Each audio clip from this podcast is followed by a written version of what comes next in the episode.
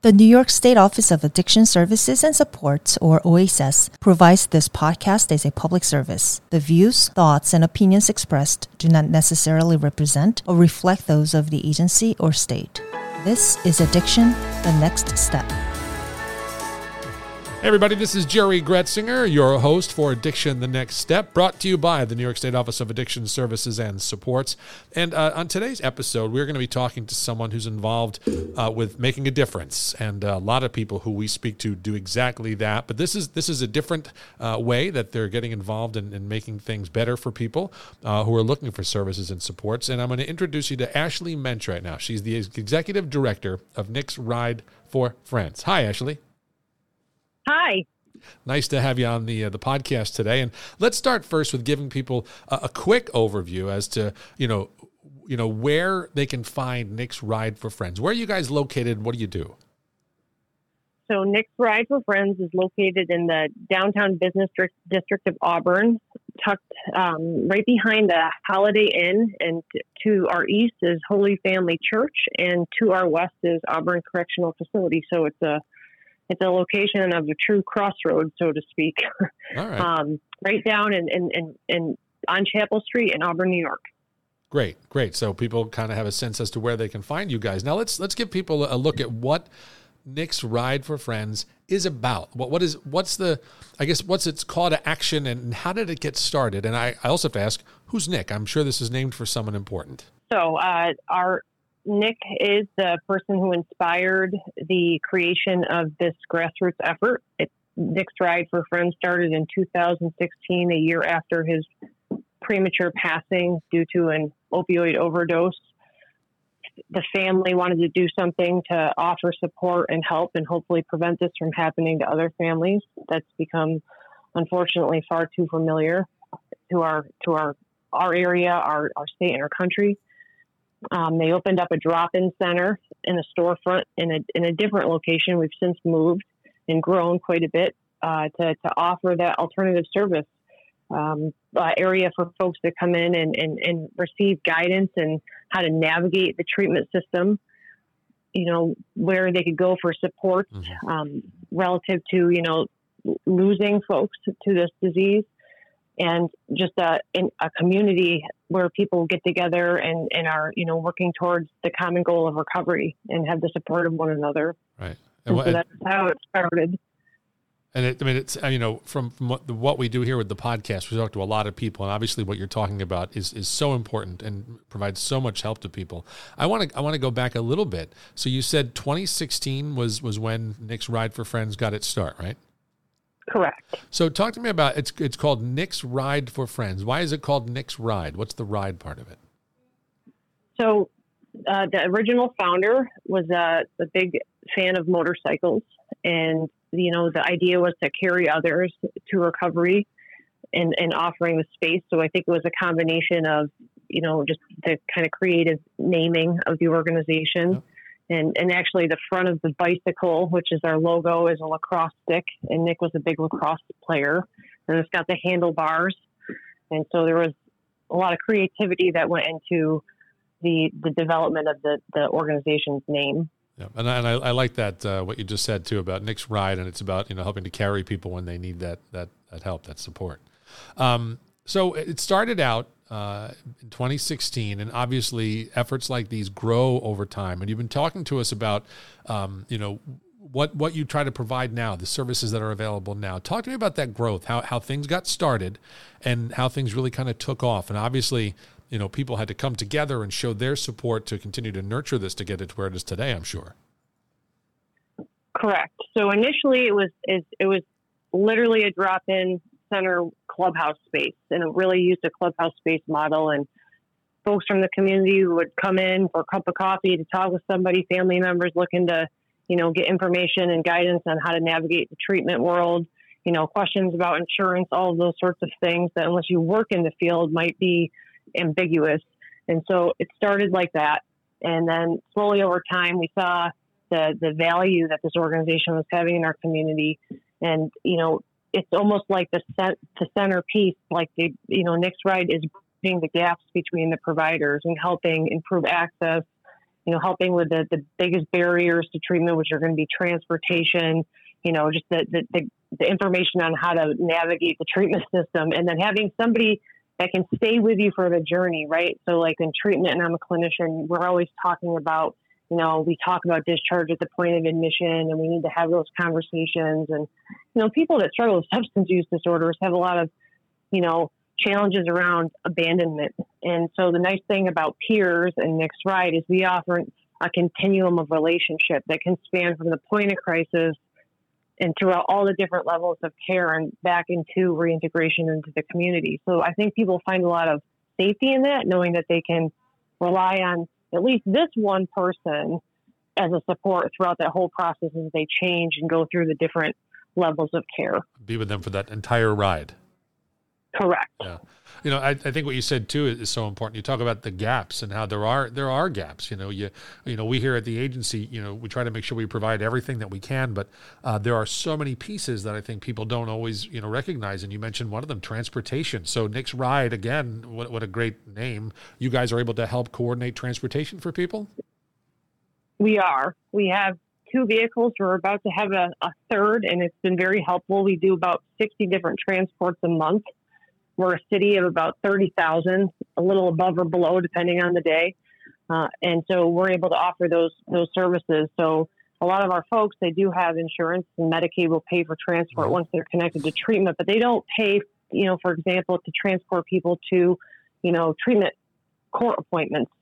And um, folks that don't have Medicaid aren't eligible for the Medicaid transport, and that can become a barrier. So that's been, you know, probably one of the the more utilized services that we have, and you know, all they have to do to get rides uh, is to engage in services, and that just means they work with a peer at a frequency they determine. Uh, sometimes that's weekly, sometimes that's daily, sometimes that's once a month. Uh, and then, you know, as long as we're planning ahead, we, we, we happily help them get to their appointments. And so that's just one of the, the services that we right. offer. We we're really in the community organization now. We moved out of that initial storefront on 12 South, um, and we're given the gift of property, which formerly was the, the rectory for Holy Family. And uh, recently, our uh, we were able to uh, provide space for Farnham to open up their new opiate treatment program in Auburn, New York. You know, expanding access to medication assisted treatment in our community because that was never available before in Cayuga County. We are we have a peer that works in the Cayuga County Jail. We work in the Auburn Community Hospital and the behavioral health unit in the emergency department, helping bridge those discharges, hopefully to treatment, and if not, helping the ones that are identifying as homeless enter the emergency response system through a partnership with the Department of Social Services. We also work in the Department of Social Services with a program called Keeping Families Together with Child Protective Services and the Foster Care Divisions through a Bureau of Justice Assistance grant. And we do post overdose outreach in conjunction with the Auburn Police Department. So we go and respond to those identified as having had an overdose, a suicide attempt, or just in general, general classified as a welfare check and provide Narcan, peer support, offer them, you know, the, the slew of the peer support services to see how we can help maybe connect them to care. Yep. And that's yeah, a lot say, of what we do right now. Yeah, and it's, it's it's terrific because you're involved in a lot of really important areas, and it's great that over the years, uh, Nick's Ride has been able to expand to touch all those those spots. Um, you know, I, I want to take a minute too because some people may be uh, listening in, and we we touched on it briefly. You know, who who Nick was and and why this is happening in Nick's name. Um, let, us talk a little bit more about that. I know you said it was 2015 where he was taken far too soon. Uh, he he was 20 years old. Am I am I right? He was 20 years old uh, and he his you know pathway, I guess, to the developing this um, his substance use disorder was through a wrestling injury, and I think that alone probably tells the rest of the story, right? So he was injured. He was uh, he was I think being vetted for for schools for how how you know amazing he was as a wrestler at a young age, and uh, once he sustained that injury. You know, there was the prescribing of pain medication and, and before anybody really knew what was going on, it, it was too late. So he was. Uh, it sounds like he was prescribed uh, some sort of medication that was an opioid, and and, and then just as as you said, it kind of tells the story just knowing that much. Correct. Yeah. and I didn't know Nick personally, but his his mother is on our board, and I, I worked with Joel collaboratively when I was the program director at Grace House, um, and you know just wanted to prevent this from happening to other families, and and the prevalency you know dictated a need in our community, and you know he he had the the wherewithal to you know influence and motivate and, and like you know lift up this sort of effort to what it has turned into today. You know, and actually, I think you know one of the reasons I wanted us to talk about this too is I think you know there, there's still, well, there's certainly still a part of the, the population that you know sees people who who have substance use disorder, and you know they they don't always realize that this is a, a, it's a medical diagnosis at this point, right? Because you know what those opioids do in the brain, it creates this need for it, and you know Nick. Uh, from what you're telling me, he, he he's, his first experience with opioids was because of an injury with, with a sport, and those opioids did what they do and they made his brain you know just need it. His body actually required it. It wasn't that he he wanted it or made made a conscious decision to do this. And i think people you know it's always important to remind them you know the, these the, these people who this has happened to you know it's you have to remember how they got to, to this point and you know continue to do what we can to to raise awareness about about the dangers. Correct. And I think it's great too that, that, you guys are out there, that you're talking, that you're doing this podcast, that you're making services available.